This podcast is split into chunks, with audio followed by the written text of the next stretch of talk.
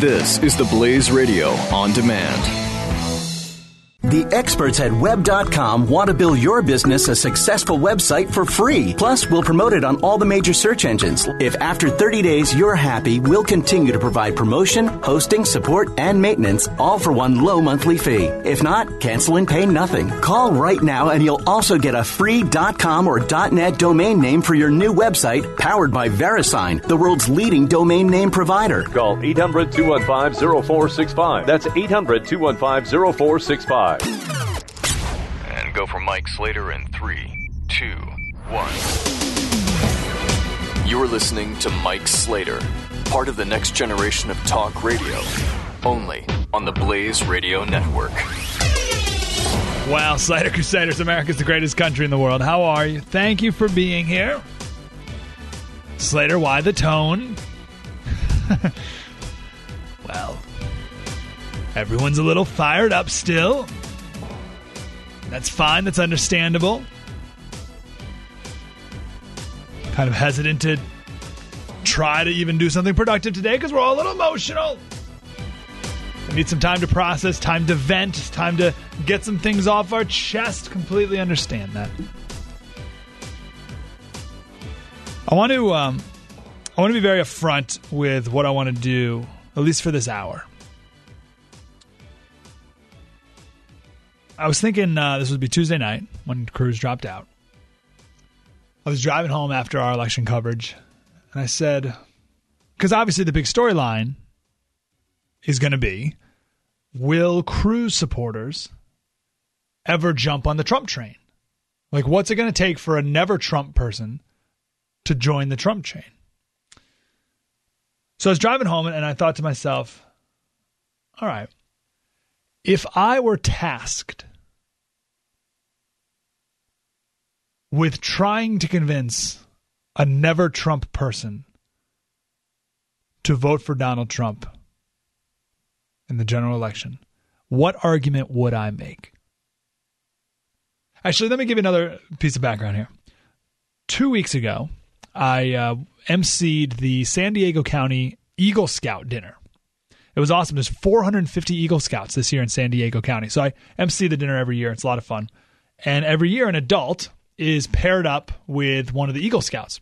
So my Eagle Scout this year, uh, Neil, kid's baller, going to Dartmouth next year. He's in six different clubs. Not, not, not in. He's the head of six different clubs, and one of them is debate club. He's the president of the debate club in his school. And I never took debate in high school or college. I was never in a debate club, so I asked him all about it, how it works. And he said, "Well, what you do is they give you a argument to make, and you make it, and then the other side does their rebuttal, and then you switch. So, so at first, maybe they give you the argument uh, you have to be in in um, opposed to raising the minimum wage. Okay, so they make the argument against raising the minimum wage, and then whatever, twenty minutes later, they flip, and now you have to make the argument for raising the minimum wage. And it's a really good skill set to have is to be able to make arguments on both sides. Now, you're going to believe, like in the end, you're going to come down and truly believe in your heart of hearts what's the right thing to do. But you should be able to make all arguments. That's why they have the debate team. Okay, so I, I did that a couple of weeks ago. And in that spirit, driving home thinking, okay, if, if I were tasked with trying to get a never Trump person to vote for Trump, what argument would I make? And that's what I want to do for this hour. And you can, goodness gracious, I, am never in the business of telling you what to do or what to believe or what to think. I, I will never, I'm, I'm, I'm, I would never do that. But I want to present an argument and see what you think about it. And you can take it or you can uh, can leave it right there on the table. It's fine. So I want to share a story here. Um, back in December, when we did, are we, are we clear on what I'm trying to do here? If I were tasked with the job of taking a never Trump person and trying to convince them to join the Trump train, what argument would I make? Here's my best go at it. When we did our 90 minute interview with Donald Trump in the Trump Tower back in December, we um, it was great. Trump and I we hit it off. Big love fest, fun times had by all. It was very early in the campaign, and uh, we we had a good time in our 90 minute interview. And I was talking to some friends of mine when I got back home bunch of guys my age. And they were all pumping it up, right? Kind of making it a bigger deal than it was and poking fun at me and, and the whole experience and all that stuff. And they said, and all out of jest and love and fun. And they said, Oh, Slater, what if Donald Trump picks you to be his press secretary? Now, I want to be as clear as possible. Please hear me when I say this. There is no chance that that would have ever happened or will ever happen. There is zero chance he would pick me to be his press secretary. The guys were just embarrassing me, you know, making me blush, kind of having a good time poking fun, right? And I kind of forget when this was happening or what was going on when this happened, but uh, already he was making headlines for saying off the wall things right back in December. So, would I, this was the question posed, would I, someone who disagrees with many of Trump's policies, disagrees in many ways with his uh, approach, would I, or is it appropriate for me to work for him in his inner circle as a press secretary would be? Interesting thought experiment. And it was interesting how my buddies brought up press secretary because press secretary is a job where you are forced to lie or mislead. So, should I take this job? Working for someone who I disagree with often, strongly disagree with sometimes, in a job where I must lie. So it's a fun thought experiment. We talked about it for a while. And again, no chance of this happening. And I think we came to a working conclusion. I cut off the foolish conversation before uh, we maybe gave a final conclusion, but this is the working conclusion that I would take the job because it's worth being in the inner circle even though you disagree with the leader sometimes. But it's worth being in the inner circle so that when something really important comes around, you are there to be a light. When things get really dark, you are there to be a light. So you do your job, do your job, do your job, and then something really important comes up, and you can you can choose that moment. You can put your foot down and maybe be an influence in a positive way. I think that's what Ben Carson is doing.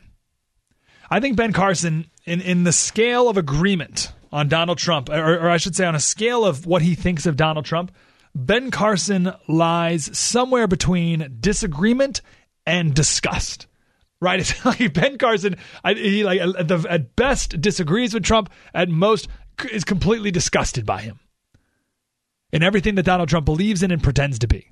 So why did Ben Carson endorse him? Because he thought he would win and he wanted to be in the inner circle. So that Ben Carson can influence Donald Trump when possible or when necessary. And I think there's I think that's important.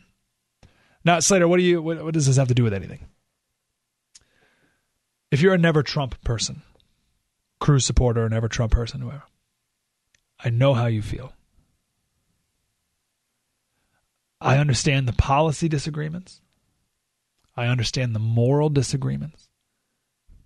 I understand the work you've put in to find a constitutional scholar right? Constitutional conservative, a strong Christian, whatever the reasons you liked Ted Cruz. I totally get it.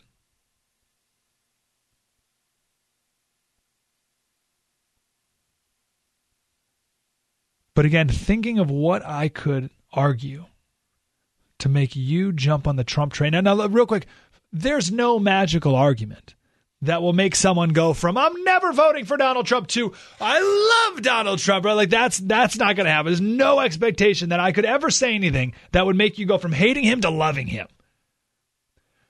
But I think there's an argument that might make you go from I'm never voting for Donald Trump to uh, right. That's it. That's all I'm asking for. Could I suggest never Trump, that you see a dark movement you see one that you want nothing to do with. But maybe what that dark movement needs more than anything is a little bit of light. Your light, your wisdom, your insight, your perspective. Now, you may not be able to change the Trump movement completely, but I guarantee you that you can influence it for the better. And I, and I just want to encourage you to not completely wash your hands of it. Because I'll tell you one thing, you are not welcome. So so Bill Clinton was uh, in San Diego Wednesday, I think. If you went down to a Democratic Party headquarters and you tried to influence the Democratic Party in a positive direction, you are not welcome there. They will not listen to you. They do not care about you. are not welcome in the Democratic Party. Now, you may feel that you have as little in common with the Trump train as you do with the Democratic Party, but you are welcome on the Trump train.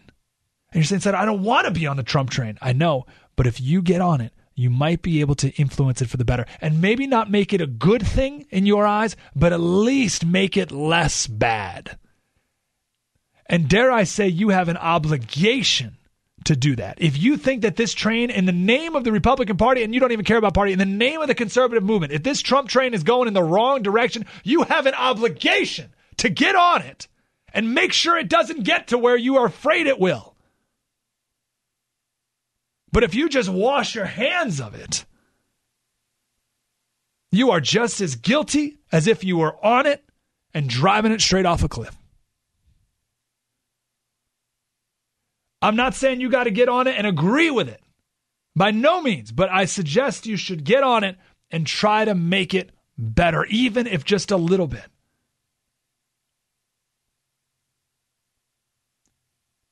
H.L. Mencken he was a uh, reporter like 100 years ago. He said democracy is the theory that the common people know what they want and deserve to get it good and hard. And I know you want the Trump supporters to get what they voted for good and hard.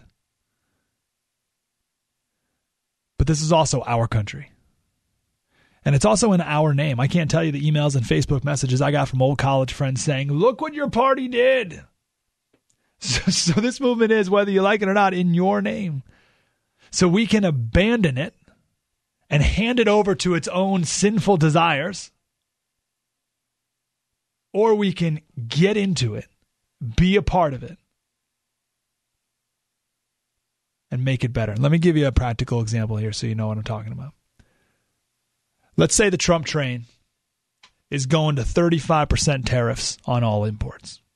Okay, now Trump supporters can say, no, that's not what we want, blah, blah, blah. Okay, let's just.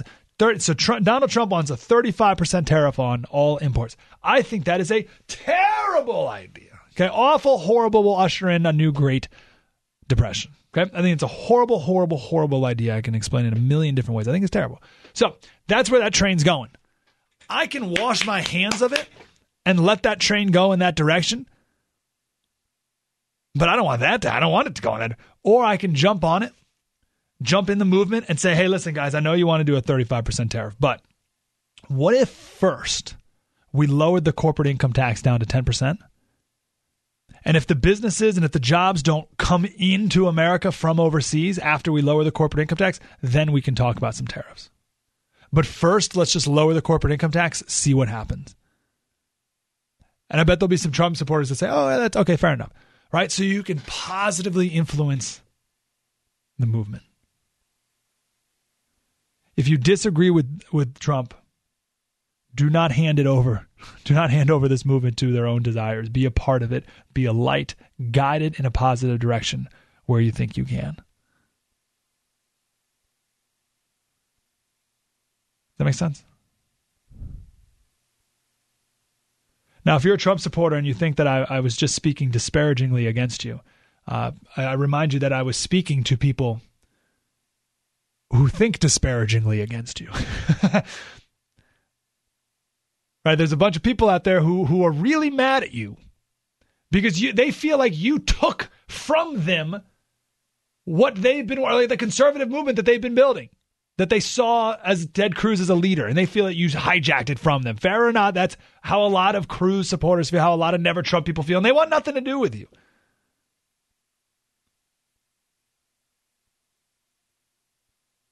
So I'm appealing to them. You have plenty of time to be appealed to. You won. In the meantime, let's try to get some more people on your bandwagon. If that's what you want.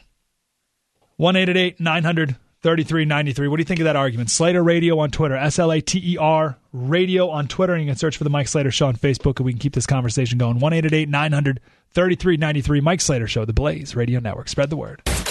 This is Mike Slater on the Blaze Radio Network.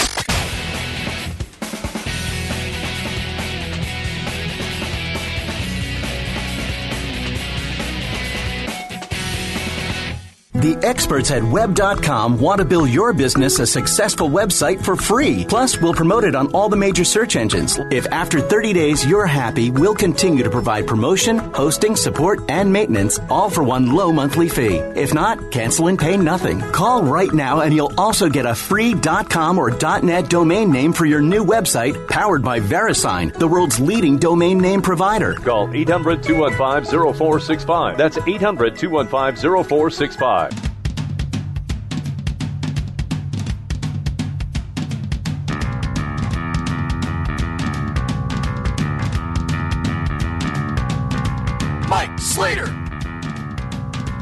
Slater Crusaders. Thanks for being here.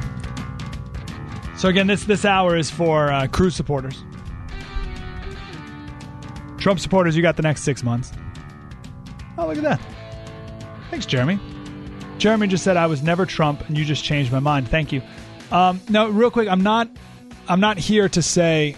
I'm not here to convince you that Trump is our savior, or amazing, or the best. I'm not. I I'm not. I will never tell you what you should think or what you should do in a primary. I'm not. It's not my job. Um, but I want to present some arguments, and, and you can do what you'd like with it.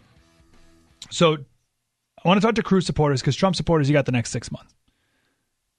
Uh, and again, if I were if I were tasked with trying to convince Cruz supporters to jump on the Trump train, what would that argument be?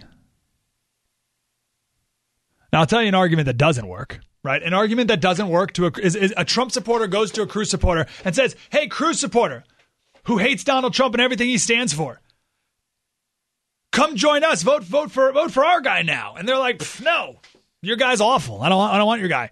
Oh, you're gonna vote for Hillary then? And then people get defensive, and then like that. That's not an argument. It, uh, sure, you may think that's true, and that might be true, but that's not. It's not persuasive. I'm not here just to make arguments. I want to make a, an effective argument. So I think about it like this.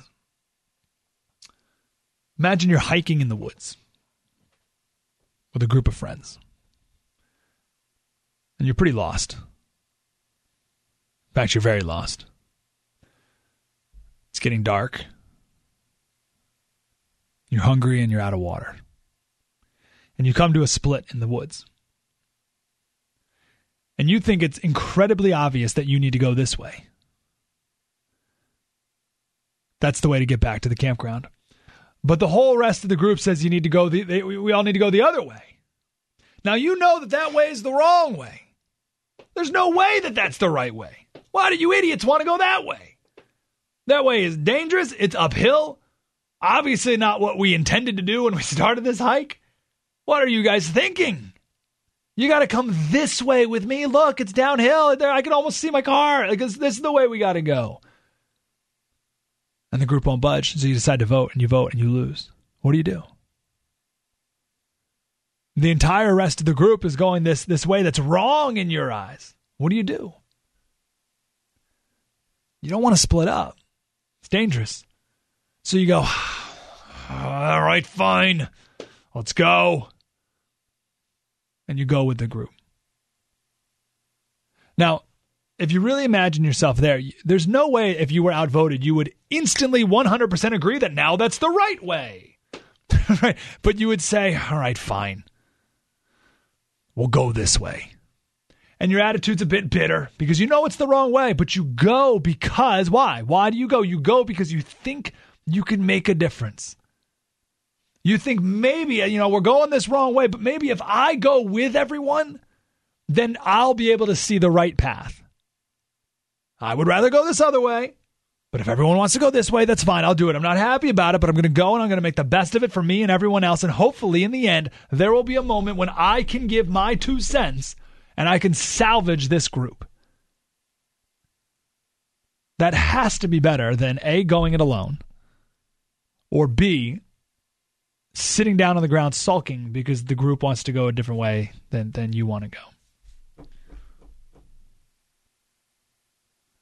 Now, again, Cruz supporters, I, I know. I know. And we'll talk more about this next. 1 900 3393. Spread the word.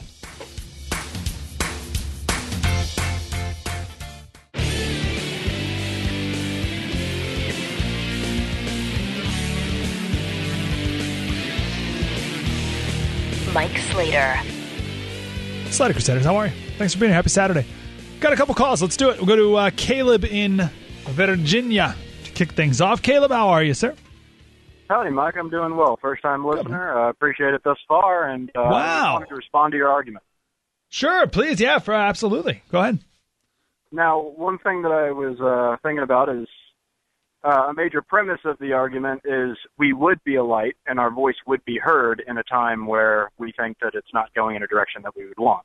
Yes. Um, that would that gives uh, Trump a lot more, I guess, favorability than Clinton. Let, let's say let's say Clinton is the leader of a Democratic Party, who uh, is based on principles and values uh, that make decisions not in the direction I would want to go.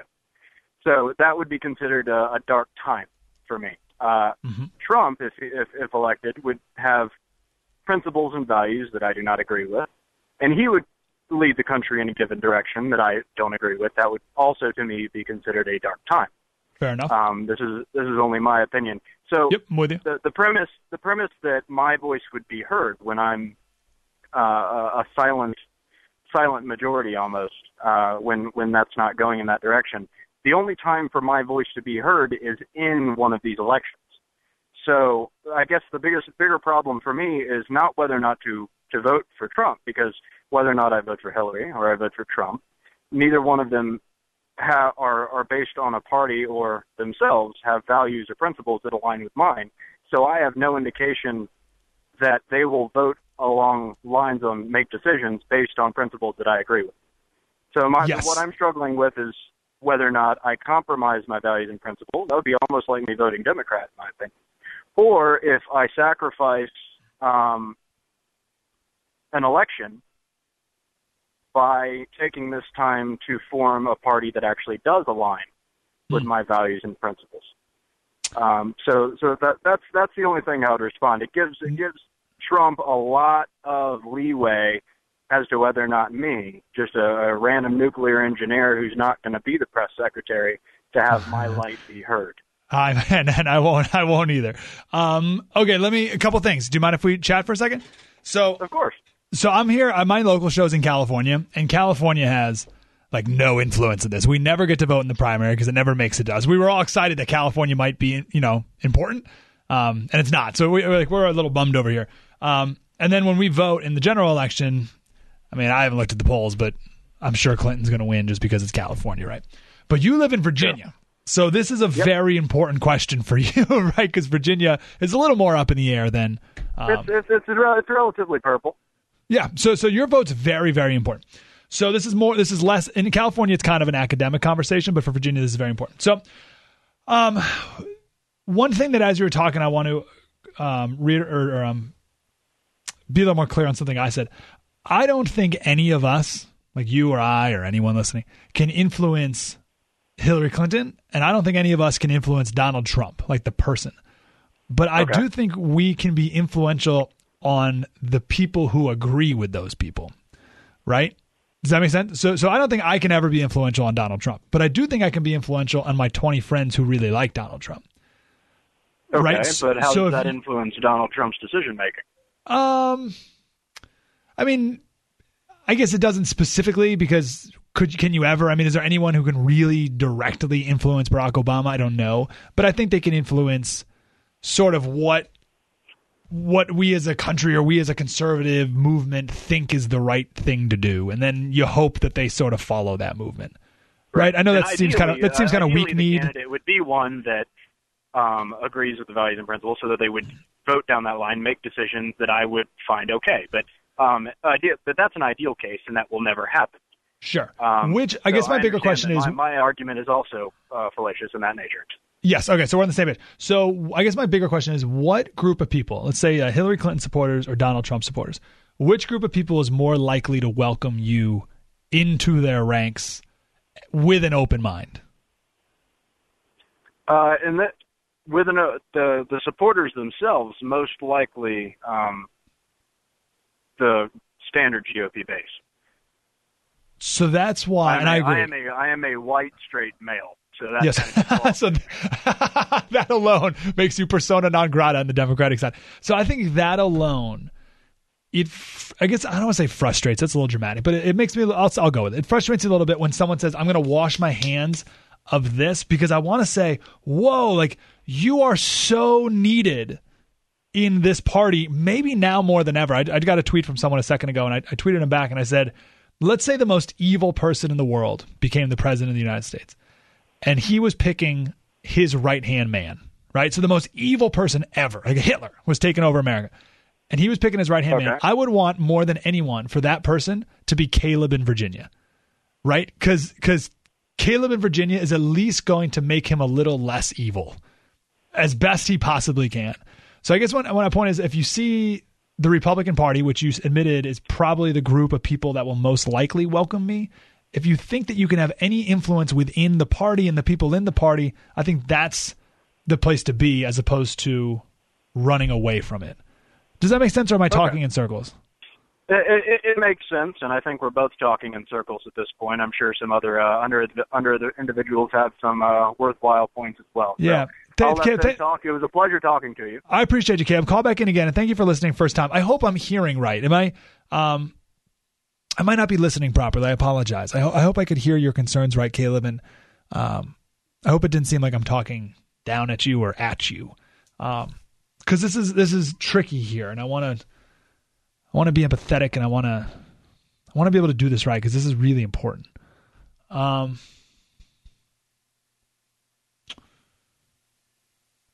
Let me make one last point, and then I want to go to another call. Um, producer Flip here a second ago told me during the break there are people on the left who believe, and I believe the left is being led by people who believe that America is an inherently bad country. Right? We are at our core racist, misogynist, you name it. At our core, we are a force for bad around the world. We've done bad things. We are bad. We screw things up. We make everything worse. We're inherently bad. I think that's the left. At least Donald Trump believes that America is a force for good. Now, I don't agree with how he might go about that. And again, I'll just go back to tariffs. I think it's a horrible thing. But at least we're working with a basic foundational truth that America is good.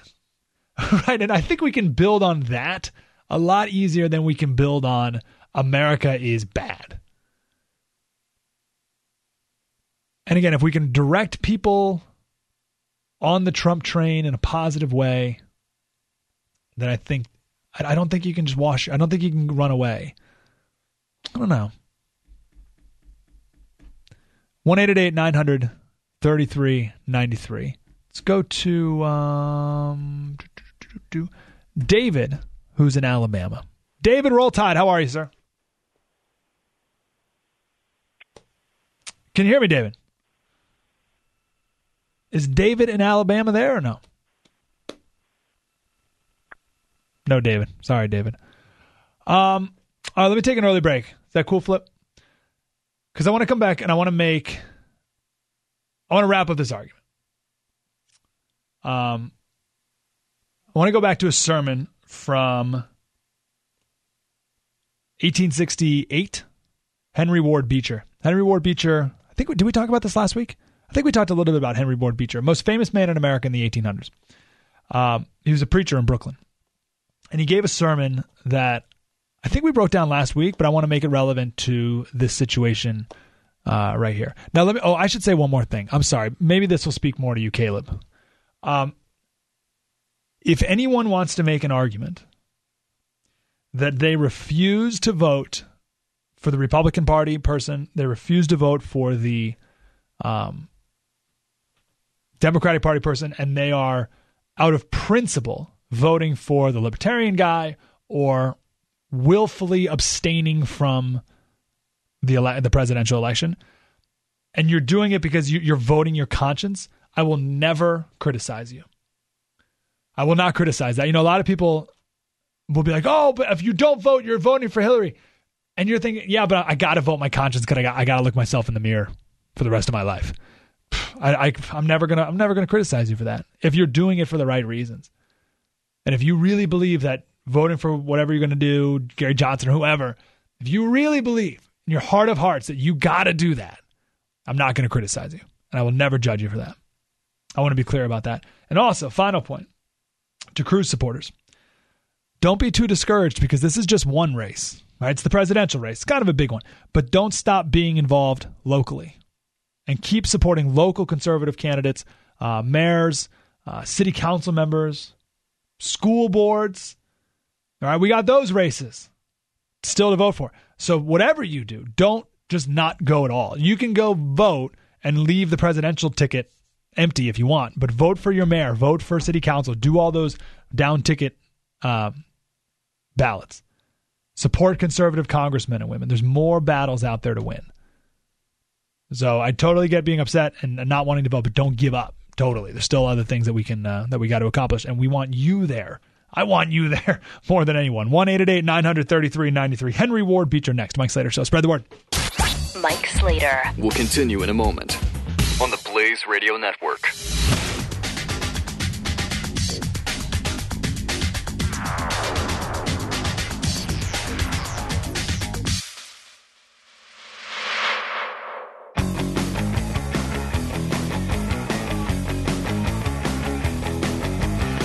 Mike Slater on the Blaze Radio Network. Oh my goodness, time is limited. Um, I think last week we talked about Henry Ward Beecher, most famous man in America in the 1800s. He was a preacher in Brooklyn, and he did a whole sermon, 1868, about how you can't wash your hands of evil like Pontius Pilate did when he handed Jesus over to be crucified. He literally put his hands in a bowl of water and washed his hands of it. Like, no, it's not that easy. You can't just wash your hands of wrongdoing. And Henry Ward Beecher outlined four ways that people think they are absolved of wrongdoing when they're really not. For instance, if you go tell someone else to do a bad thing instead of you doing it, you're still guilty. Or if you and a hundred other people do a bad thing, you're not one one hundredth guilty of that bad thing. You're, you're completely guilty of it. Each of you are completely guilty of it, right? So this is the one that's most damning from uh, Henry Ward Beecher, I think. Again, 1868 quote: "Wickedness which a man can prevent, and which he does not prevent, he is guilty of doing." We are not morally responsible simply for the wicked wickedness which we do but for the wickedness which we can prevent as well. Now, you're a Cruz supporter. You did everything you could to stop the wickedness. You did everything you could. You saw wickedness in Trump and you tried to stop it. Trump's the nominee now. Are you done? Can you wash your hands now? If you hate Trump, you think he's evil, and he's going to go out and do evil things, are you less guilty now because you think you've done enough to stop him? Ooh, think about that question. If you think Donald Trump is evil and going to do horrible things, and you just go, I want nothing to do with this anymore, and he goes and does those evil things, Henry Ward Beecher says you're just as guilty because you could have prevented it. And you're saying, Slater, I tried to prevent. I voted for Cruz. You're not done yet. You're not done preventing it. Now the question is, what's the best way to prevent it? It's not to vote for Hillary because that's evil too. Again, the best way I think is to get into the movement and try to influence it in a positive direction. The goal now is not to stop Trump. There's no stopping it. It's to influence his movement, to direct it in a way that is less terrible, less horrifying, less destructive. And I want to be clear, I don't mean, uh, you know, if you can't beat them, join them. No, because that implies that you're just going to flip a switch and you're going to just love Donald Trump. I'm not saying that. But I think it is wise to jump perhaps on the Trump train and make sure it doesn't completely derail. And again, I'll, I'll echo what I said about uh, said to Caleb a second ago. I hope it made sense, Caleb. And I say this because I don't I don't want you to give up. I don't want you to run away because our country needs you so badly. And there's so many people in this on the Trump train that the best way for you to be influential to the most amount of people is to get on it. Not not because I love it. Like I love Donald Trump now. No, no, no. But I want to influence the people on it. That's where you got to go. And I, will echo this again. If the most evil person in the in the world took over America, and he was picking anyone to be his right hand man, I would want that person to be you. Not because you agree with that evil, certainly not. But I want you right next to him so you can make his actions a little less evil. And I think the same is true with, with the Trump train. You don't like it. You don't like Donald Trump. You don't like what he supports. You don't like his philosophy, his populism, all the rest. You couldn't beat it with Cruz, but maybe you can influence it from within. I hope that's clear. I know I made the same argument a couple different ways, but I think that's the best one I got. Slater Radio on Twitter. Slater Radio Twitter. We'll take some phone calls too if you want. 1 900 3393. Mike Slater Show, the Blaze Radio Network. Spread the word. Listening to Mike Slater. Part of the next generation of talk radio. On the Blaze Radio Network.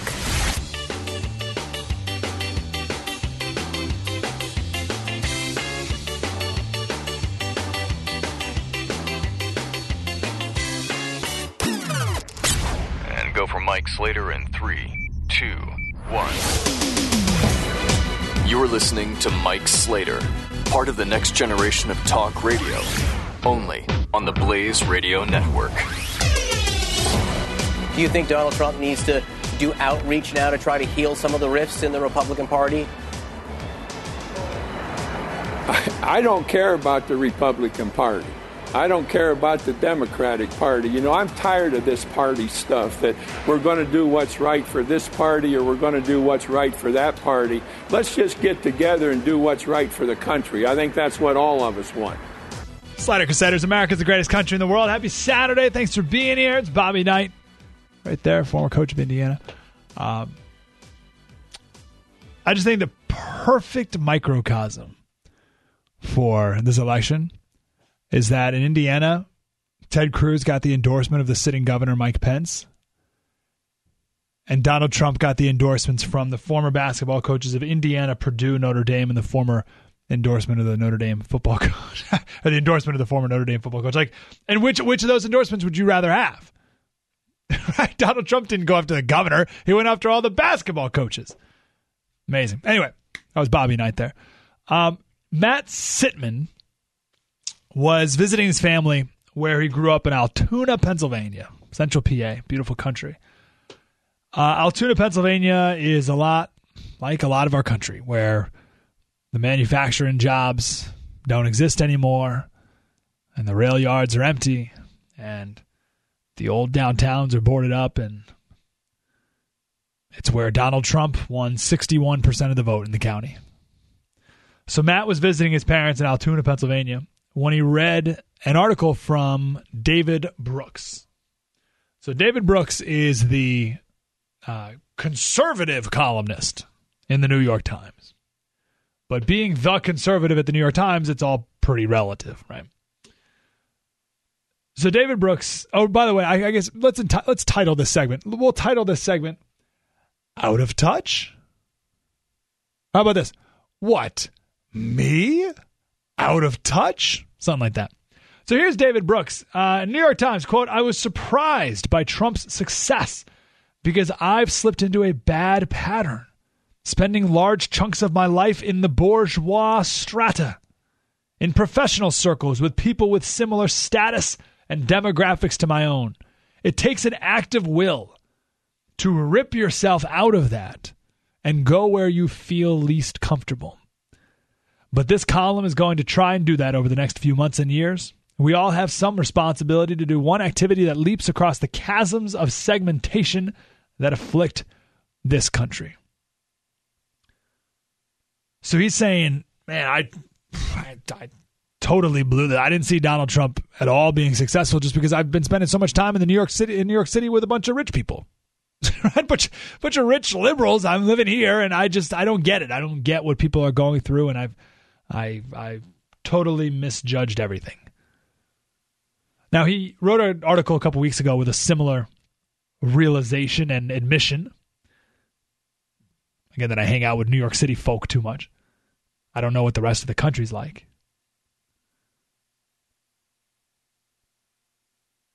And when I first read that, my first thought was just like what Matt Sitman's thought is, and it was, you know, good for him, right? Um, he admitted he was wrong, and not just wrong with the prediction, but wrong with just a lot of the way, the way he was doing his job. I mean, that's hard to do, especially publicly. Um, good for him for recognizing why he was wrong, that he was out of touch. Good for him for having some intellectual curiosity and wanting to be right. And that was my first thought when I when I read David Brooks a week ago or so, and then same thing. Um, Matt had the first original thought as well, but then Matt kept thinking about it, and he said, and I'll, quote here: "It's rather disturbing that it took a vulgar authoritarian demagogue being on the brink of the Republican nomination." For Brooks to realize that he might have intellectual and political blind spots when it comes to working class people and others straining and others straining under the post recession economy. Could he really be serious? It baffles me that someone paid to observe the American political and cultural scene did not realize before the last few months just how many Americans were struggling, or that the fallout from the 2008 recession might generate a populist tinged backlash. Right. So first thought, David Brooks is like, oh, you know, good for you being honest. And it's like, well, wait a second. How could you have been so far off in the first place? And isn't it interesting that it takes an act of will? That's his words, an act of will in order for David Brooks to interact with working class folk.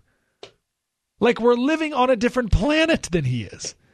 right? Like an act of will to jump on a spaceship and spend years of my life fi- going to this place called the middle of the country. Gosh, it would be great if if every pundit would visit anywhere outside their bubble. Because the longer they've been away from the country, the more delusional they've become. And I feel the same way. The longer I'll give an example. So I've thought before. So I live in San Diego. And I thought before, you know, could I do a radio show from New York City? You know, Glenn used to do a show from New York City. I thought, could I ever do the show from New York City? And I, when I filled in for Glenn, I, I, went to New York City to do it. Um, no, I could, I couldn't, I couldn't do it. If someone asked me to do the show from New York City, I couldn't do it because over time it wouldn't be the same show. It would change me. It would, it would, it has to. It has to. I would just, I'd be so disconnected from what's important and life. And I'm not saying, but I just, I'm being honest with me. You, you may live in New York City and be like, I'm still connected. Okay. Um, I, I don't I couldn't do it. You know, I, I when I first moved to San Diego, I lived downtown San Diego, and uh, if I worked downtown, I same thing. If I lived and worked downtown and sort of made downtown my bubble, I would lose connection with reality and lose connection with the vast majority of people, and it, and it wouldn't, and it couldn't do it. And I think that's the same with our pundits. I think for a long time they've been stuck in their bubble and they've just become um, disconnected from reality.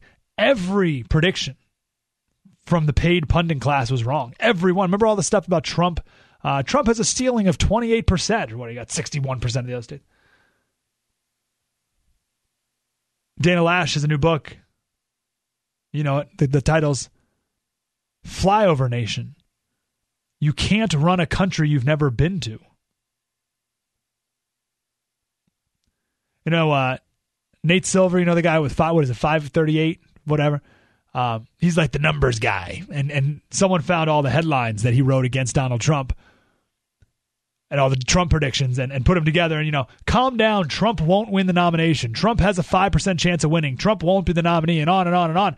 And and Nate Silver's the the numbers guy. He analyzes the numbers, and what a great microcosm for missing the point, right? For being completely unable to connect with actual human beings right? He's got his nerd glasses on. Well, if, according to recent trends, blah blah blah. How, what are people feeling? Talk to me about real life people. Have you never talked to one of those people before? Probably not, because I'm busy over the numbers. You can't run a country you've never been to. Now, on that note, there's one man whose perspective I I value the most. It's Victor Davis Hanson. He is a professor at Stanford. He is a world renowned expert, the world renowned expert on the classics and specifically ancient warfare. I understand, Slater, why do you, I mean, he's a smart guy, but why do you particularly trust or value Victor Davis Hanson? because he's a fifth generation farmer who lives on his family farm. He has a connection to the land and gets his hands dirty, and that's important. And when you're a farmer, you you you have a perspective that city folk don't have. You just have a perspective on life, a perspective on the truth, a perspective on patience, a perspective on um, on objective truth time. I mean, just like it's just a lot of life principles that just come to you from farming. But he kind of lives in both worlds because again, he's a professor at Stanford. So anyway, he wrote this the other day. He said the wrong people are in the news. Instead of generals and small business owners and muscular workers, we instead see smarmy, smart butts. With me? We instead see smarmy, smart, you know what? The pajama boys and mattress girls. Pajama boy is, um, I think in the 2008 election, President Obama, uh, one of his print ads was this, I don't even know, like hip, like weakling hipster doofus kid. You know, by kid, I mean 25 year old wearing footy pajamas, drinking hot cocoa, and like vote for Obama. Like, what? Like, that's pajama boy. And then Mattress Girl is the girl from Columbia who claims she was raped when she wasn't, and she carried around her mattress all over campus and across the graduation stage, even though she wasn't really raped. So we see smarmy, smart, you know what's the pajama boys and mattress girls of the world of TV who roll their eyes, wink, who roll their eyes, wink about a joke only the anointed get, and smirk that what they say could have three different meanings the Jon Stewarts, David Lettermans, and Stephen Colbert's of Smug Inc. The wrong people are in the news. And Victor David Hanson made a great analogy that Trump is Samson. So, Samson in the Bible, I think it's in Judges.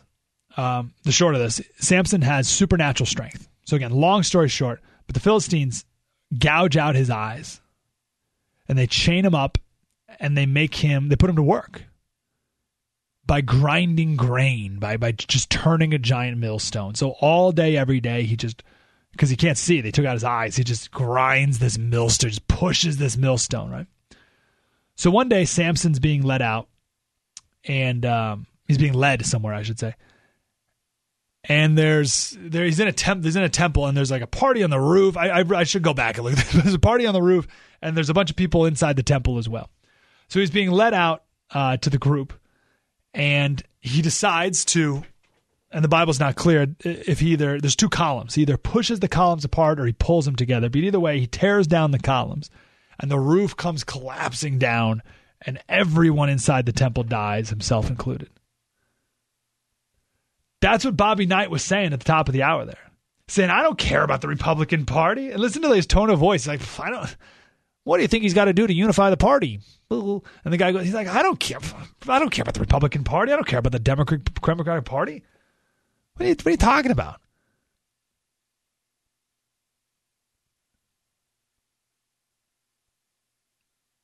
Trump's just coming in, tearing down the columns, and the whole thing's coming crashing down. And I get the need for it. I get it. And I think the Republican Party has a major role in creating Trump, no doubt in my mind. How long could the Republican Party use you? How long could the Republican Party get us to turn a millstone and do their bidding and put us to work and gouge out our eyes by lying to us constantly? Oh, yeah, next election, next election, next election. How long could they do that before we eventually decide to tear the temple down? Even if it means we're going down too. Because Samson didn't care. He knew what he, he knew he was going to die too. Did it anyway. And again, the populist backlash, the people in charge never saw it coming.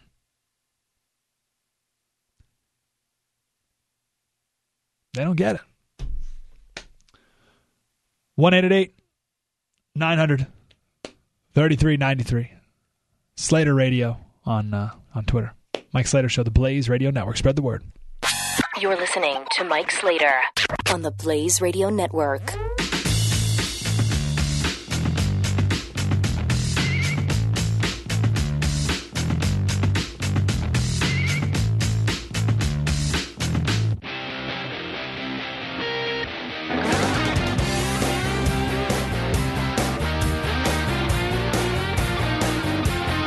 Part of the next generation of talk radio.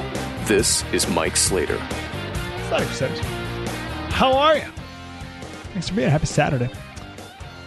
Um, I guess this this sort of I got an argument. I think this is the last of these kind of arguments we want to do today. We got other things to do today. Um, oh, I want to talk about what the bathroom wars are really about. We'll do that in the next hour you know the whole transgender bathrooms. Like, what's the what's what's this what's the deal here really? Like, why why why did this become a thing all of a sudden? So we'll do that in a little bit. Uh, one more argument though for never Trump people. So I was driving home Tuesday night after the results, and I thought, what's the worst that could happen if Trump wins? And again, I'm wondering. You know, I, I did this. We did this. We kicked off the show, and I said, you know, what if I was tasked with convincing a never Trump person to vote and, and, jump on the Trump train? What would that argument be? And that's what we did when we kicked off the show. Um, and this, and so I was thinking about that when I was driving home Tuesday, and then I thought, okay, what's the worst that could happen if Trump wins? And I thought of a few things. First, Trump could impose a massive tariff on all imports, which would be devastating, right? a 35% tax on everything. So we couldn't afford to buy anything. But then other countries would put a 35% tariff on the things we make. So we wouldn't even be able to sell anything, which means we wouldn't make anything. So, I mean, that would truly bring in a worldwide depression. Again, just like it does every time that we do it. Um, so that could happen. Worst thing that can happen if Trump wins, uh, Trump could be a pro business candidate. And, and, you're thinking, well, isn't that good? Um, no, I'm not pro business. I'm pro free market pro business can be cronyism, right? Handing out taxpayer money to favorite friends, going after businesses that Trump doesn't like. And when you have cronyism, then you're going to have more lobbying. And when you have more lobbying, government grows because they're handing out more of your money. And they're only handing out your money to the favorite few, of course. And we're against cronyism, so that could happen. Uh, what's the worst that could happen if Trump's president? He could tell the military to kill civilians, and the military higher ups would refuse as one general said he would have to do. And there'd be chaos amongst the ranks of our military, making us even weaker abroad in every sense of the word. Is that, that could happen. It could happen. Uh, worse, that could happen if a Trump presidency, he would go after every reporter who says a negative word about him. And by go after, I mean Espionage Act. I mean, right now he can just go after him on Twitter, but he could use the Espionage Act if he was president, right? Throw him in jail. Same goes for bloggers and You know, anyone else, throw them in jail for dissent. This happens in pretty much every country around the world. So why wouldn't it? Why couldn't it also happen here? And why wouldn't it be Trump? He could do it. Um, worst that could happen with Donald Trump, he could appoint a liberal to the Supreme, to the Supreme Court. Right, uh, pass uh, some ruling on uh, against the Second Amendment, and then that lasts forever. Okay, that could happen. Um, I could go on. Right, just a few things that I thought worst that could happen. Pretty bad, right? Usher in a depression, increase crony favors, create a military coup solidify a progressive court, jail all dissenters. I mean, right, that's worst case scenario. So all those things could happen or not, or none of those things. Or he could just do some things you disagree with and some things that are good and really just play a lot of golf and bask in the prestige that comes with being the president of the United States. I said, so what's your argument here? Well, my argument is if you really think that these things will happen, you have to do everything you can to stop them. And there's two things you can do. I guess three. You could sit out the election and protest. You could vote for Hillary to keep Trump from winning, but then I guess all those things could also happen with her. Actually, I can guarantee you some of those will happen. But then the third option is to stay in the movement. I don't think you can stop the Trump train at this point. That's what the primary's for, and he won it but you can alter its course to make sure that none of those things happen. And that's got to be worth something, right? I got to run here, but there's a poem written by Ella Wilcox in the late 1800s. And it's a poem dedicated to the man to be. I think that's what it's called, the man to be. And she talks about our founding fathers and Revolutionary War heroes. But she says the man that I really want to praise is the man to be. I know he is coming to help, to guide, to save. And that's my argument here to guide.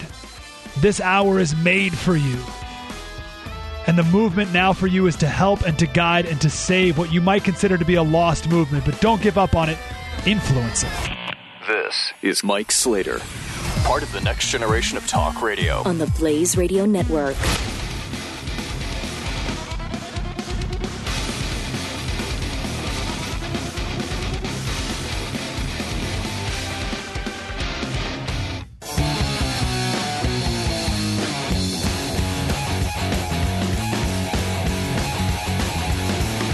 Slater on the Blaze Radio Network. Slater Crusaders, thanks for being here. Uh, Flip, did I send over the clip of Lou Holtz? Um, let me get that one ready here real quick. So, we don't have time to do the full background here, but uh, where to start? uh, I'm not saying this is the right thing. I'm not saying this is a good thing. But what I'm saying is you need to throw away everything you thought you've ever known about elections. Throw it all away. The game is totally and completely changed. I thought of an analogy the other day. It's, it's as if you were teaching your 10 year old son how to dribble a basketball, and your son said, "Oh, we don't, we don't dribble anymore in basketball. There's no more dribbling." And then you're like, okay, um, okay, but here's how you shoot a basketball. And your son's like, oh, we don't shoot. There's no more shooting in basketball. There's no more. You're like, what do you do? Ah, we just run around, bump into each other.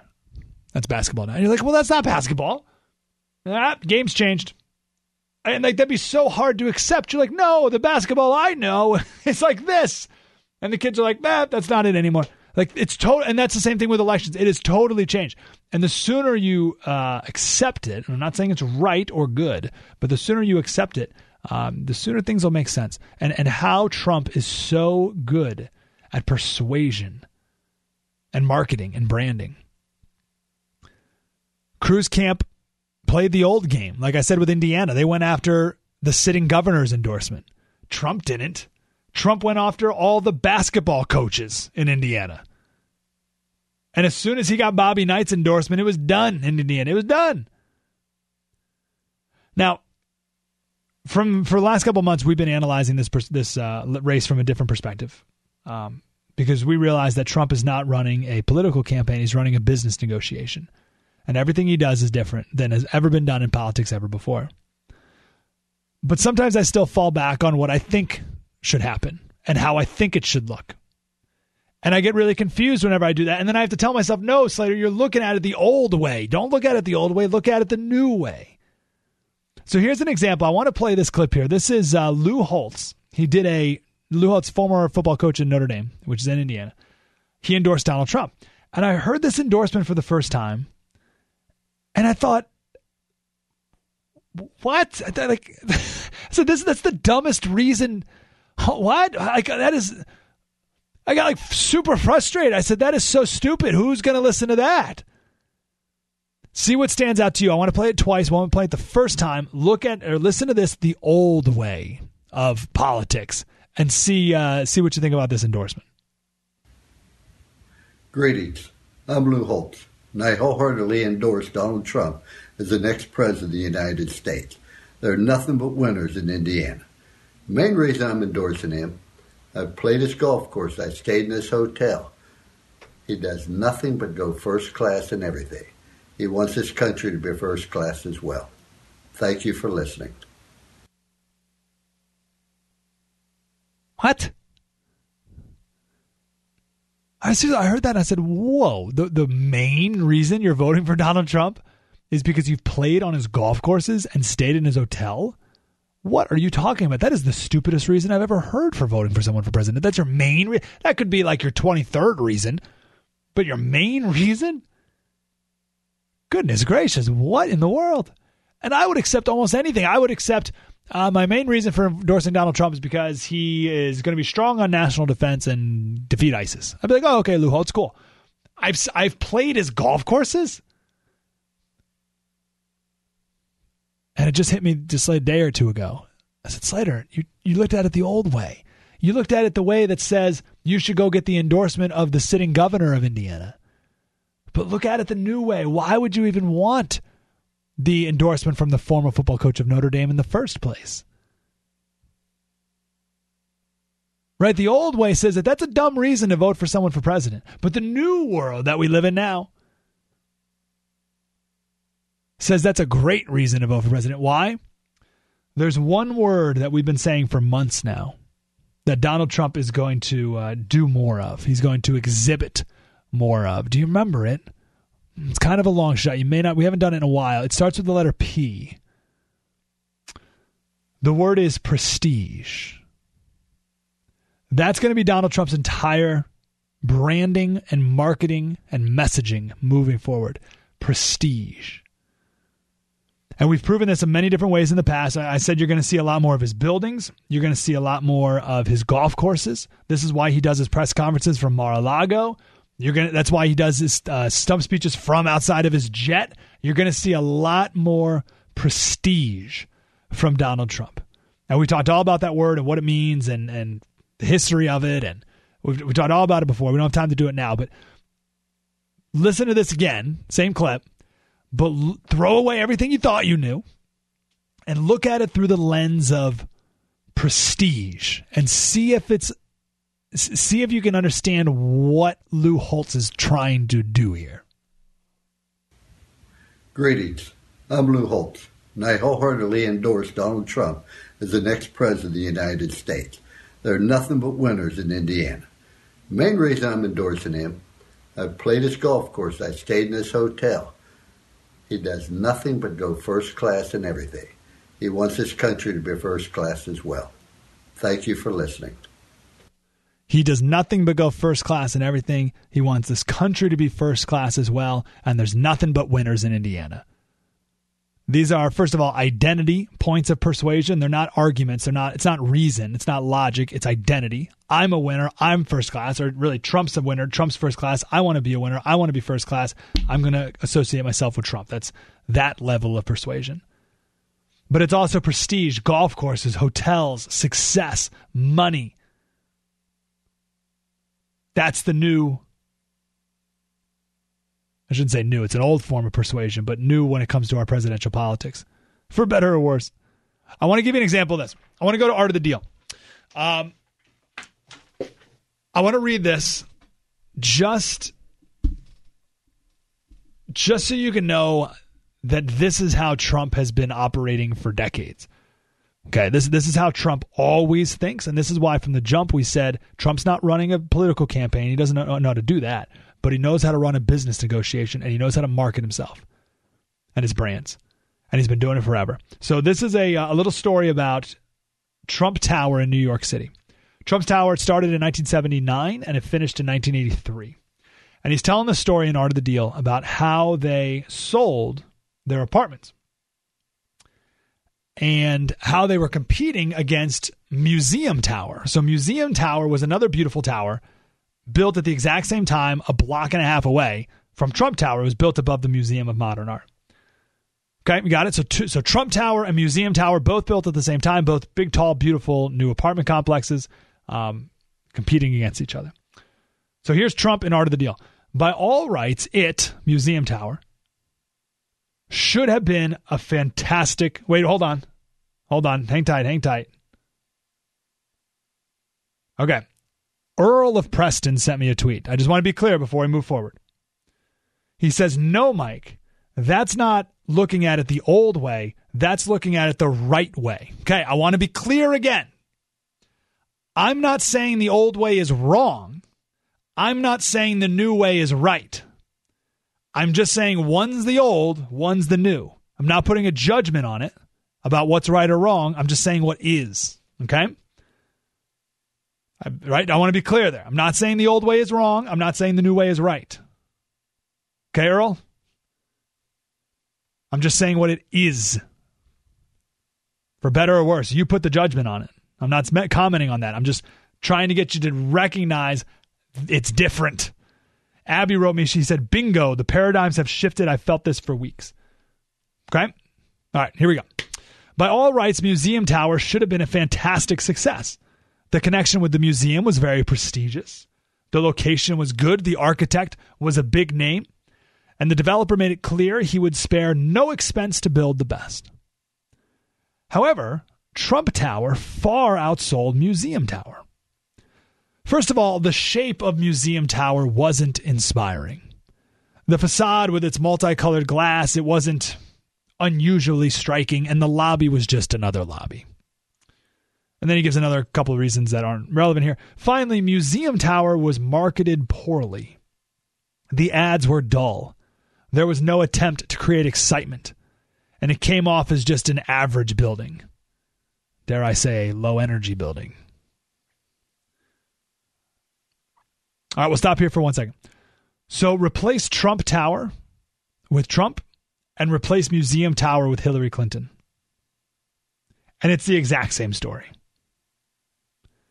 And look at the other Republican candidates. Same story. The other Republican candidates are like Museum Tower. They had all the reasons to be successful on paper, but Trump outmarketed them, outbranded them, outpersuaded people. right? The, the, the other the Republican candidates, their facade, uh, there's nothing unusually striking about them. Just regular politicians. The lobby was just another lobby. Their policy papers were just new policy papers, and they were marketed poorly, dull, no no ability to uh, create excitement. They came off as just an average building slash politician, as opposed to Trump. So here we'll go back to art of the deal. By contrast, we took our strengths and promoted them to the skies. From day one, we set out to sell Trump Tower not just as a beautiful building in a great location, but as an event. Are you seeing the parallels here to his political campaign? We positioned ourselves as the only place for a certain kind of very wealthy person to live, the hottest ticket in town. We were selling fantasy. Obviously, we were the natural choice for people connected to show business in the sense that we'd created something very glamorous. I still remember one morning, just before we began selling apartments, one of my salespeople rushed into my office. Mr. Trump, Mr. Trump, we're in trouble. Museum Tower just announced its prices and they're much lower than ours. Okay, time out. Think of all the things in this campaign so far. When a political advisor would run and go, Mr. Trump, Mr. Trump, we're in trouble and any other politician would have freaked out alongside him. But Trump didn't. He doubled down. Think of the taco bowl from the other day. I love Hispanics. No one would have done that, but there's a reason he did. Maybe we can talk about that later. But anyway, he said, I thought for a minute and I realized no, the opposite's true. Museum Tower had just done itself damage because the sort of wealthy people we were competing for don't look for bargain apartments. They want the best, not the best buy. And by placing apartments prices lower than ours, Museum Tower just announced that it was not as good as Trump Tower. I'll stop here. You get the idea that he's running a business negotiation. So when Lou Holtz says the main reason why he's supporting Donald Trump for president is because he's played his golf courses, in a rational world, that makes no sense. But we're not living in that world anymore, Earl. In a rational world where it makes more sense to buy an apartment at Museum Tower because it's just as beautiful and it's lower priced. And in a rational world where Scott Walker should have been the nominee, right? I mean, on paper, right? Just on paper. In a rational world, Lou Holtz saying, I want him to be president because I played his golf courses, that makes no sense.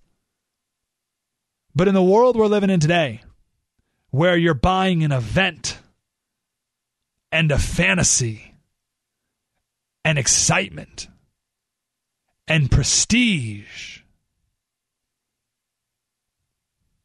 there's no better endorsement.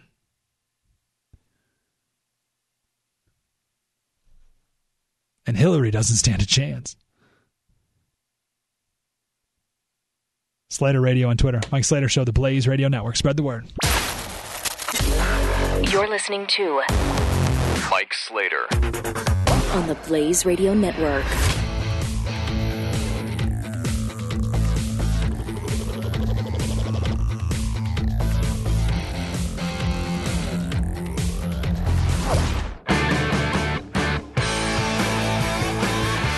Mike Slater. Slater Crusaders, I want to go right to Peggy in Massachusetts, who was uh, listening earlier when uh, Caleb from Virginia called in. And I, and I wasn't sure if I quite heard Caleb properly, and I, and I want I don't know if I was listening properly and, and was understanding him uh, fully. So, uh, Peggy, how are you today? Good, uh, Mike. Thanks for taking my call. My pleasure. and I Um, hate I we only have ninety seconds, but but go ahead. I'll go quickly. I'm not trying to speak for Caleb, but I believe what he was trying to say is even if we support the supporters of Trump or Hillary, it's not going to make any difference. You know, they think they're God Almighty, kings, queens, whatever. That whatever their decision is, is their decision because they know best. So no matter, just like with the Republican Party, you give us the House, you give us the Senate, we will, um, you know, change and we'll vote for this. Nothing changed. So no matter how much we support, this, you know, the Trump supporters and try and bring them over to, you know, the way we think, it's not going to matter because Trump is not going to change. And that was very evident through this whole primary process. Yeah. Even with his advisors trying to change him, nothing happened. Yeah, I think that's really well said. Peggy, thank you for calling in. Thank you for articulating that clearly. Um, so I think that's really well personified by. Do you remember the moment? I guess it was day before Indiana, Monday, Tuesday, when the the Trump when when Cruz went out and tried to talk to the Trump supporters, and the Trump supporters just had this smug look on his face with the I was a jerk back to Ted Cruz, and that sort of personifies the Trump voter, rightfully or wrongfully. Um, I would say yes. Right now, emotions are hot. No one's really thinking clearly, um, but stick with it. Stay alongside. Be patient, and the time will come when they'll be looking for wisdom and guidance. And I hope you're standing right next to him, Peggy. Mike Slater Show. Spread the word. You're listening to Mike Slater on the Blaze Radio Network.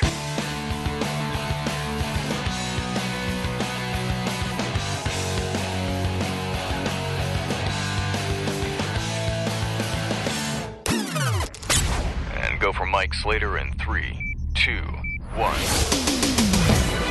You're listening to Mike Slater, part of the next generation of talk radio, only on the Blaze Radio Network. Slater Crusaders, how are you? America's the greatest country in the world.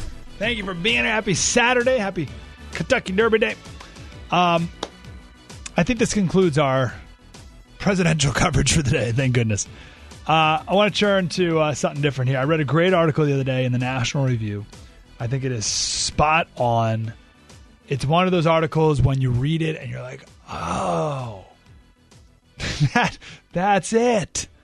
And now, once I get it, now I'm seeing all these other things uh, come into play that that reinforce it and make a lot of sense. So the question is, what's really driving the bathroom wars? What's this really about? It's written by Rachel Lu. What's this obsession with gender lately? And, and specifically transgenderism. Like, where did this come from? Like, like I, I've never heard this stuff in my life. And now all of a sudden it's the most important civil rights issue of our era. Men going into the women's restroom. Like, what, what, how it happened here? And why is this such an important thing all of a sudden?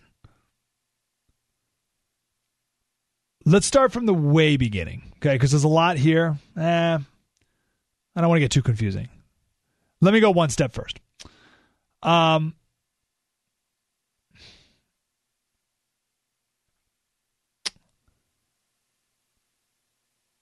there's not just like the, transgenderism. It, it's being pushed. It's promoted. It's it's celebrated.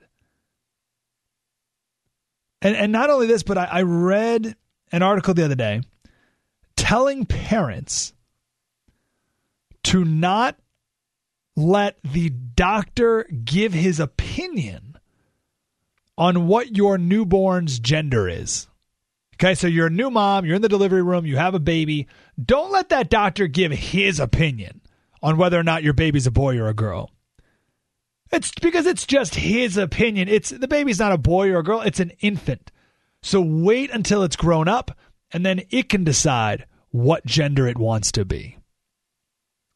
Okay, let me be very clear here because I know this can get confusing.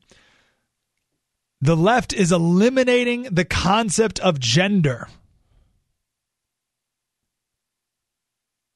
Why? Because the left hates objective truth. And there is no greater in your face objective truth than gender and the human body. And if they can eliminate the concept of gender, well, that's a foundational truth. And everything that's built on top of that will crumble as well.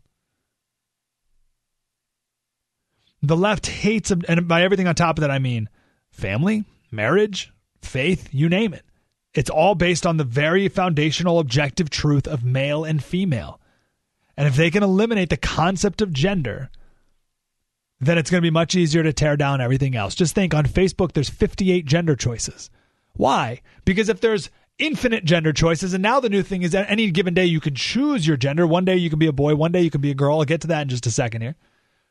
If that's true, or if that's the case now, then there's really no such thing as gender at all, of as gender at all. It doesn't exist.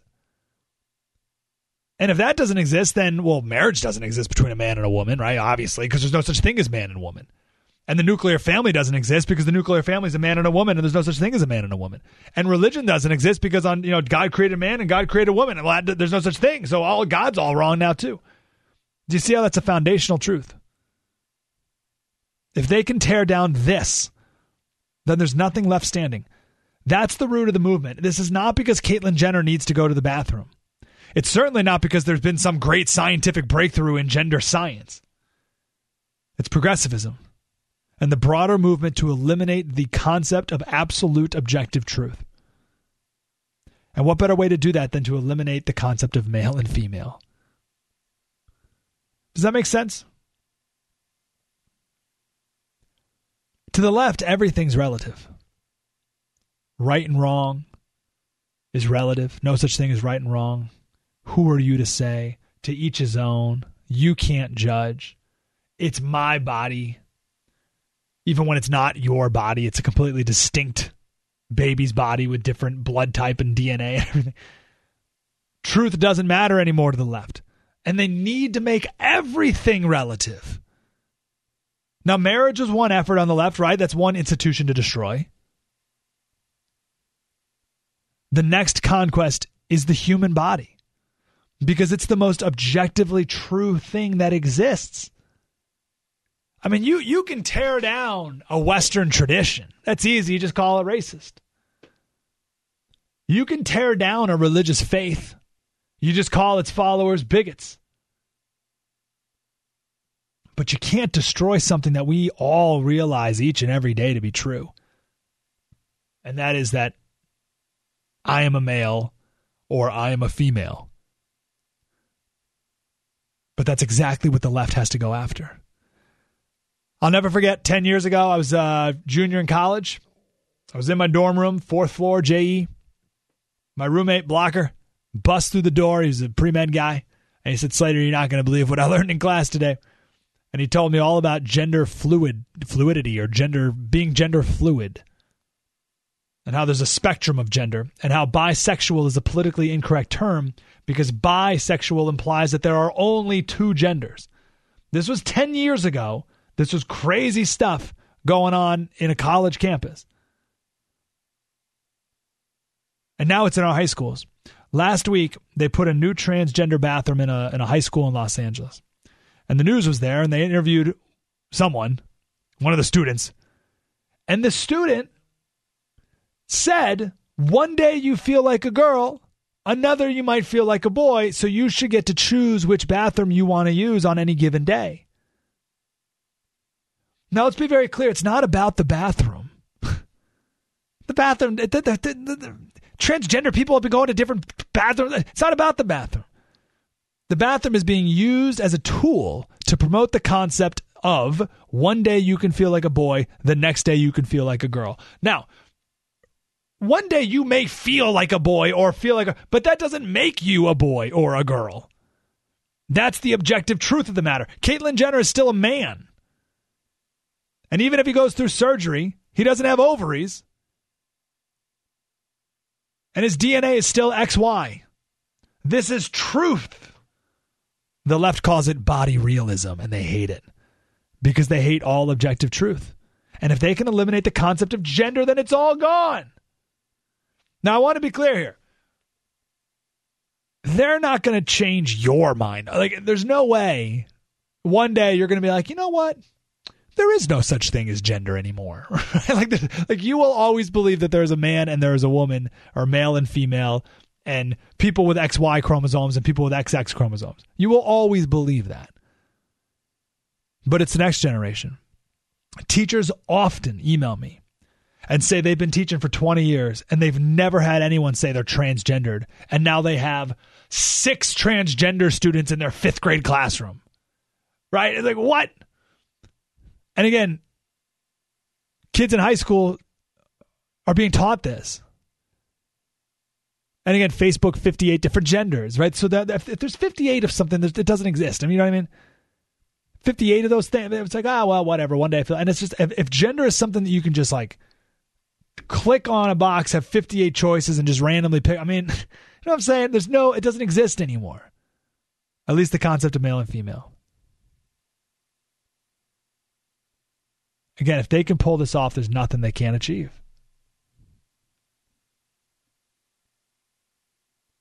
What else could they hold on to? Could we, excuse me, what else could we hold on to? If the most foundational objective truth of all is eliminated from our culture and society. That's what the bathroom wars are all about. 1 900 3393. Slater Radio on Twitter. I want to come back with my favorite poem of all time. I only want to quote one line of it. But I want to encourage you to read the whole darn thing. It's so good. We'll do it next. Mike Slater Show, the Blaze Radio Network. Spread the word.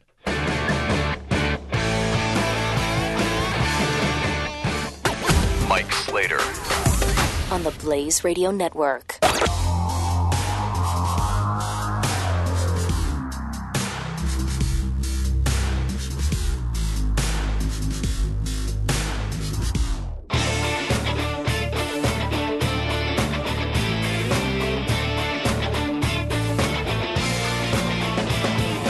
888 900 3393. Mike Slater is on.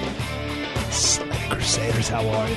Oh, I forgot to look up this quote. All right, sorry. Cam, uh, Camille Paglia. Uh, I'm sorry. I told myself to look it up. All right, here we go. So Camille Paglia, feminist, interviewed the other day about masculinity on campus. Um, here it is. Our university system, any in our university system, anything that is remotely masculine is identified as toxic, intrinsic to rape culture. A utopian future is imagined where there are no men. We're all genderless mannequins. Okay, you with me? I know that sounds crazy that the left's goal is to now again left leaders, the leaders of the left, not like your Democrat friend at work, but like the leaders of the left, is to eliminate the concept of uh, gender. So here it is. Here's a feminist, Camille Paglia, no conservative. A utopian future is imagined where there are no men. We're all genderless mannequins. That is the goal. Camille Paglia did an interview the other day and talked about how um, the downfall of every civilization in history Egypt, Babylon, you name it. We became narcissist and selfish, and birth rates go down, and we become sexually free, whatever that means, and society collapses. And it's happened countless of times, and we think we're different. And we think we can go off and do our own thing and make up our own truth, but that truth will smack us in the face when it's good and ready. And that's why my all time favorite poem, it's called The Gods of the Copybook Headings. It's by Rudyard Kipling. And I'll, I'll be honest with you. I was with some friends the other day, and uh, one of them quoted Rudyard Kipling's poem, If. And I said, you know, there's another Rudyard Kipling poem, and I've I've read it a hundred times. I don't understand a word of it. Like I, I, I truly have. I've heard people reference it. I've read it places. I've read the whole poem a bunch of times. I don't. I don't. I don't. I, it's like I'm reading Japanese. Like I don't. I don't know any of it. So we were on a long car ride, and uh, four of us in the car. So one of them whipped out their phones, and like total nerds, we broke down the poem. And it was one of my favorite moments of my life. So it is amazing. Please read this poem, study it, analyze it, talk about it with friends, break it down with friends. It is perfection from start to finish, life changing. The gods of the copybook headings. So here's the short of it. I got three minutes. Um,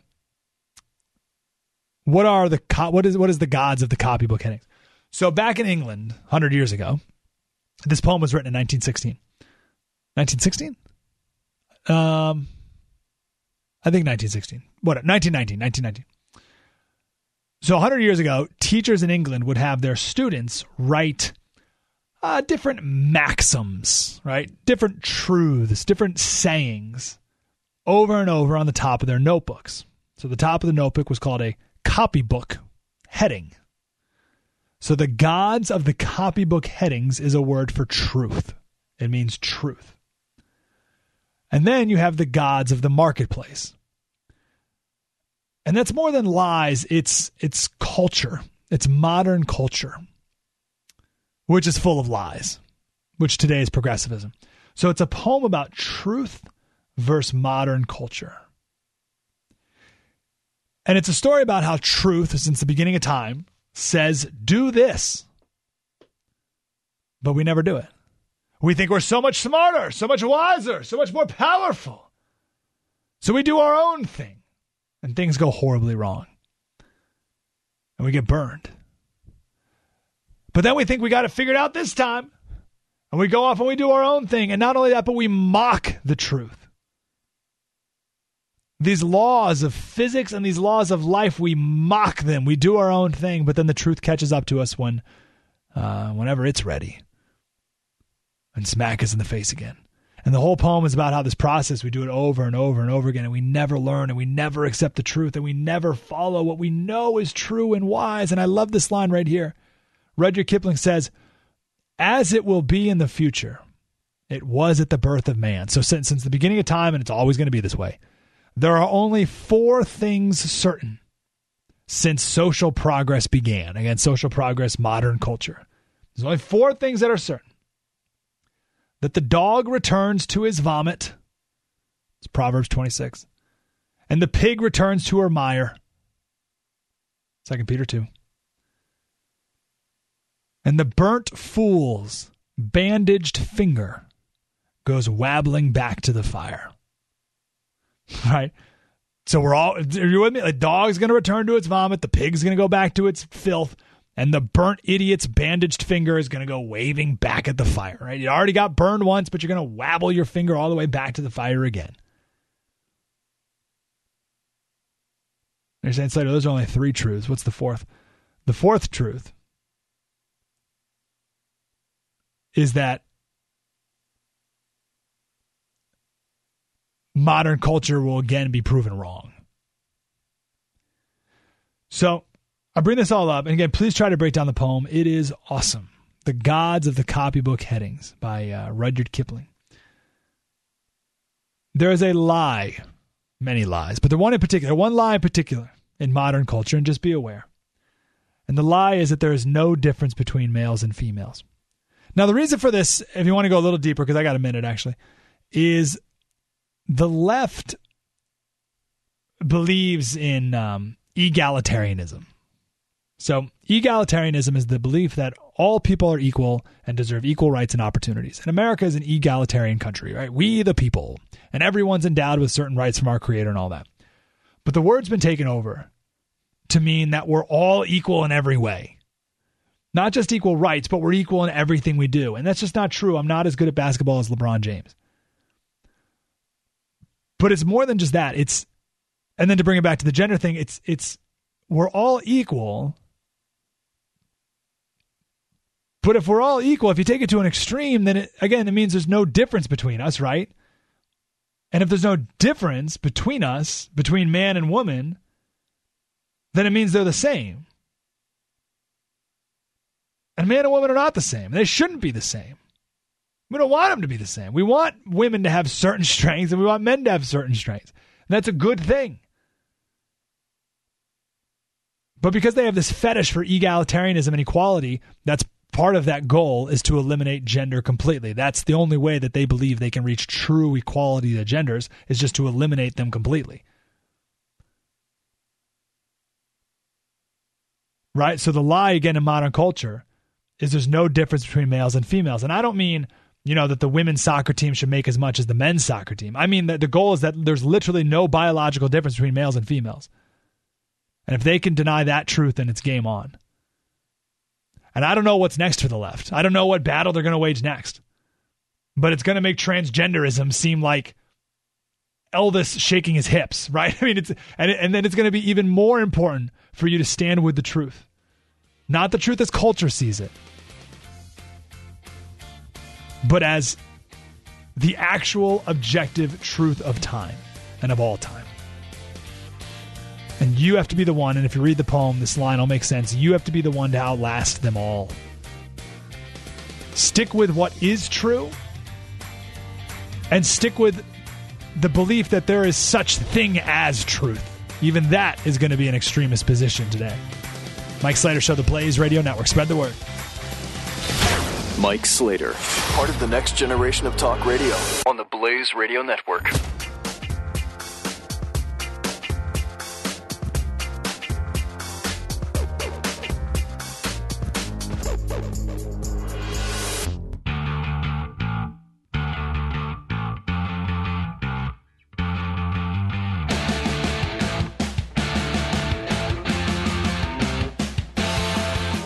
This is Mike Slater. Ah, oh, Slater Crusaders. Thanks for being. I got one last serious segment here I want to share with you.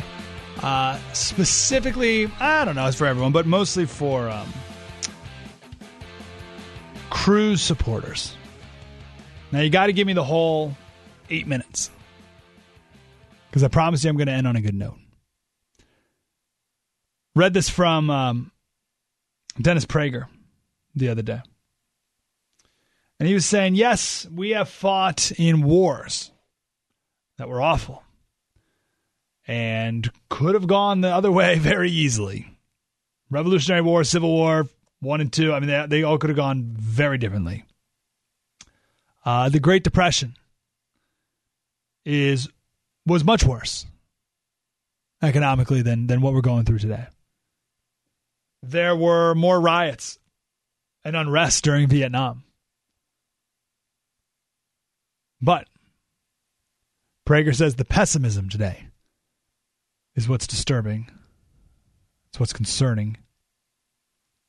Because there are very distinctive values that America was founded on that are in jeopardy like never before. And you're saying, hold on, Slater, aren't you being pretty pessimistic right now? Hang tight, I'll get there.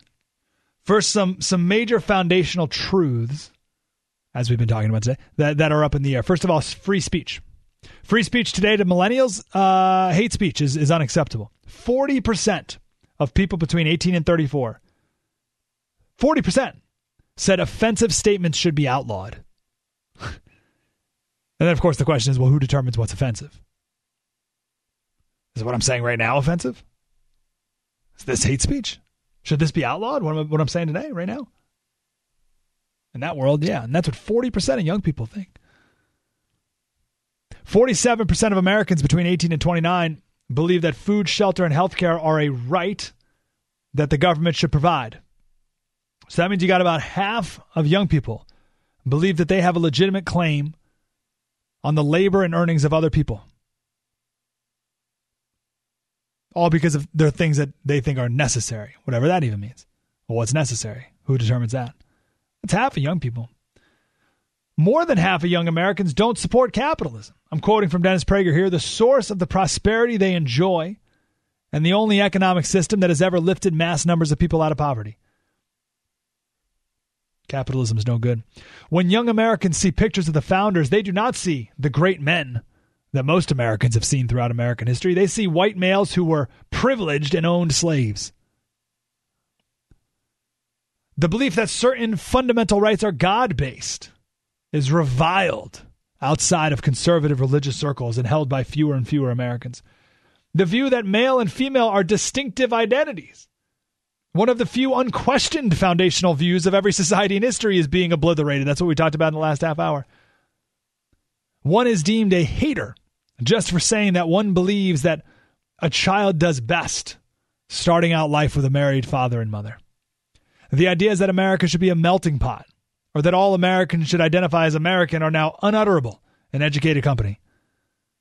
Indeed, many college campuses do not have an American flag on their campus because some students regard it as offensive, representing imperialism and capitalism. In addition, virtually every major institution is in decay or disarray, religious institutions. For most of American history, the most important institutions in everyday American life are becoming irrelevant and a larger number of, Amer- of Americans than ever before do not identify with any religion. The traditional family has become nothing more than one of the many options open to Americans. For the first time in American history, there are more unmarried women than married women. One last part here. The universities, outside of the natural sciences and math, are an intellectual fraud. In terms of ability to think clearly, they actually make most students dumber than before they entered college. American academia is by and large idiotic.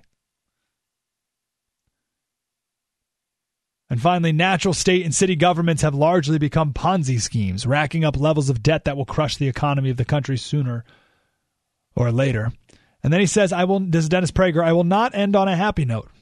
Because there isn't one. But neither do I despair.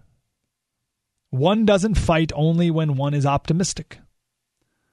One fights because it's the right thing to do, and because America remains, as Lincoln said, the last best hope of Earth. So, a couple things. First, there's always been, bar- uh, been barbarians outside the gates. Okay? This isn't the first time in history when things have looked tough. And as Prager said, things have been much tougher. Wars, economic depressions, social unrest, stuff like that. But never before again have there been so many foundational truths questions. I, I, I think of it like this. And many times in our history, we've run off a cliff. Right? Civil War, whatever. You, you name the time. You name the time period. We, we, we run off a cliff. But there's always been a rope there that we can grab onto and pull ourselves back up on. That rope is God given rights. That rope is private private property rights. That rope is free speech. That rope is capitalism. That rope is religion. That rope is traditional family. That rope is education.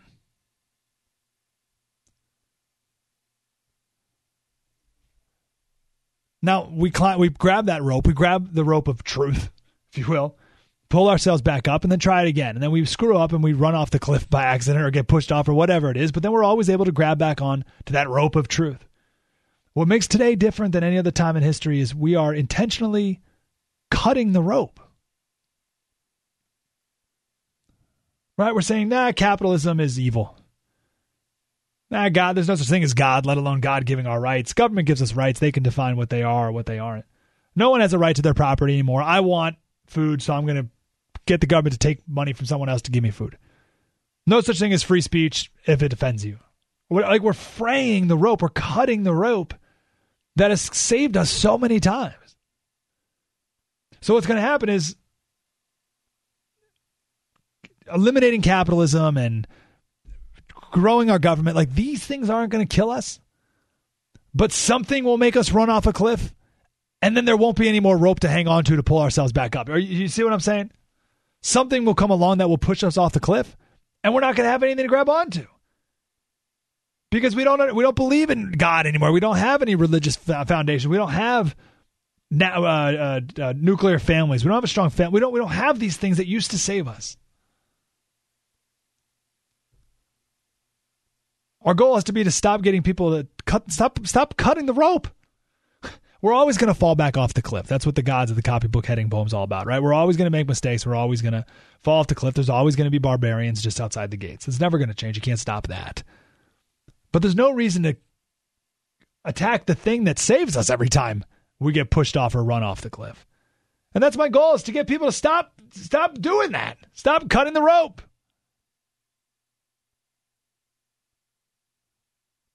All right, I'm going to end on a happy note. There's a uh, a poem slash prayer that is uh, out there. It's attributed to Sir Francis Drake, who was a sailor from England in the 1500s. The problem is he didn't say it, but it's good nonetheless. And this this is why I dedicated this segment to Cruz supporters who uh, perhaps feel a little dejected, a little, um, you know, hurt, a little confused, angry, whatever, what a range of emotion you feel. Disturb us, Lord, when we are too well pleased with ourselves, when our dreams have come true because we've dreamed too little, when we arrived safely because we sailed too close to the shore Disturb us, Lord, when with the abundance of things we possess, we have lost our thirst for the waters of life. And having fallen in love with life, we have ceased to dream of eternity. And in our efforts to build a new earth, we have allowed our vision of the new heaven to dim. Disturb us, Lord, to dare more boldly, to venture to wider seas, where storms will show your mastery where losing sight of land we shall find the stars. We ask you to push back the horizons of our hopes and to push into the future in strength, courage, hope, and love. I share that. I love that poem because I don't want I don't want to live in a time when things are easy. I don't I don't want to sail close to the shore. I don't want a dream to come true because it's too pathetic of a dream, when it's too little of a dream. Like, and you know that in life. You get that. Like if your goal, let's say you're a, a healthy adult male, and your goal is to bench press 100 pounds, like woohoo, like you, big deal. Like make a you would make a bigger goal than that. Or if your goal is to run a 30 minute mile, like wh- whatever, like you've dreamed too little. Dream bigger. I love the line when he, when he says, um, Disturb us to dare more boldly, to venture to wider seas, where storms will show your mastery. Like it's going to be tough when you get out there in the wider seas. You're going to lose sight of land. It's going to be hard. But when you're out there that far, you're going to find the stars. I'd much rather live in a time where we must stick together and politically where we have to be a light in order to get the country back on track. Honestly, truly, I don't want to live in. I, I, I think things are too good in many ways. Abigail Adams has one of my all time favorite quotes. She sent this in a letter to John. I forget what John was doing. He was abroad somewhere. And she said, These are the times in which a genius would wish to live. It's not in the calm still of life where great character is formed. It's not when, when things are easy. It's uh, it'd be like lifting weights in gravity. Like it doesn't work. That's how you don't get strong by doing that. The habits of a vigorous mind are formed in contending with difficulties. Great necessities call out great virtues. Things are going to get even crazier. you think things are bad now? You think things are crazy now? Oh man, they're going to get crazy. Good. That's why you're here. That's why you've been here. That's why you are here. And that's why I'm so grateful you are here. Because we're going to need you big time. We're going to need each other. 1 900 3393 Slater Radio on Twitter. Mike Slater Show, the Blaze Radio Network. Spread the word. This is Mike Slater on the Blaze Radio Network.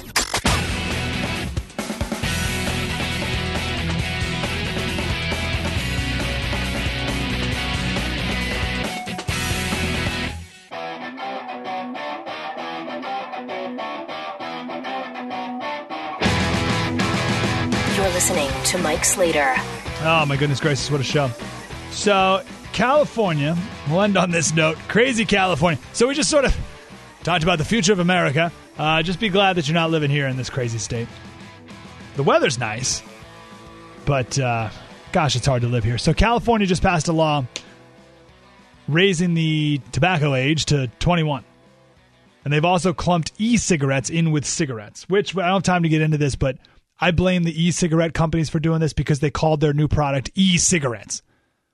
Why why would you create a new product and then brand it alongside the most hated thing in the country? Cigarette. Why would you call your product e-cigarette? I know they call them vapors now, but they started off e-cigarettes, you idiots. Why would you do that? Because they have nothing to do with cigarettes. But they're banned because they contain nicotine. But nicotine's not bad for you in and of itself. It's a it's addictive, and then when you put something addictive in cigarettes, which are bad for you because they have 6,000 chemicals and all the rest, that's bad. But I mean, if they put nicotine in kale, then you'd be addicted to kale, which would be good, right? But it's not the nicotine that's bad. Anyway, nanny state politicians are stupid and they got to regulate everything. So I want to quote uh, the great David Harsanyi here. He says, In California, and try to wrap your head around all this.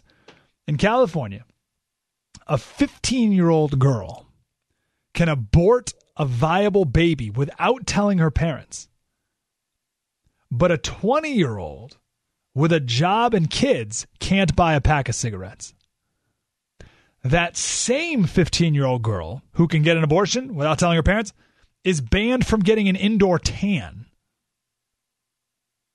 And a woman has to give affirmative consent before kissing someone during their college years. No one can use foam takeout containers or plastic carryout bags or play online poker. If a state if the state discovers you purchased raw milk, a confiscation team will visit your home to impound the supply. In San Francisco, it's illegal to light your own fireplace. And if you fail to recycle your trash properly, you can be fined $500. And you can't get a toy with your Happy Meal because those are banned. In LA, you have to wear a condom to make a porno- uh, pornographic film. But you can have unprotected sex in Caligula style orgies as long as you don't film it. In California, the first state in the nation to ban schools from using the term Redskins as a team name or mascot, it also banned the Confederate flag just in the nick of time. what a ridiculous state we live in. In 2008, when uh, the LA City Council banned smoking outside Rich Minotaur, he said, in the 1950s, the most puritanical place in America was somewhere in Kansas. Today, it's in Los Angeles. These nanny staters, they'll never stop. Because they know what's best for you, of course. Slater Radio on Twitter. Please search for the Mike Slater Show on Facebook. We have a uh, video there of uh, when we went to the Trump rally and hung around the Trump protesters. It's fun. Search for the Mike Slater Show on the book. Spread the word. You're listening to Mike Slater Part of the next generation of talk radio. on the Blaze Radio Network.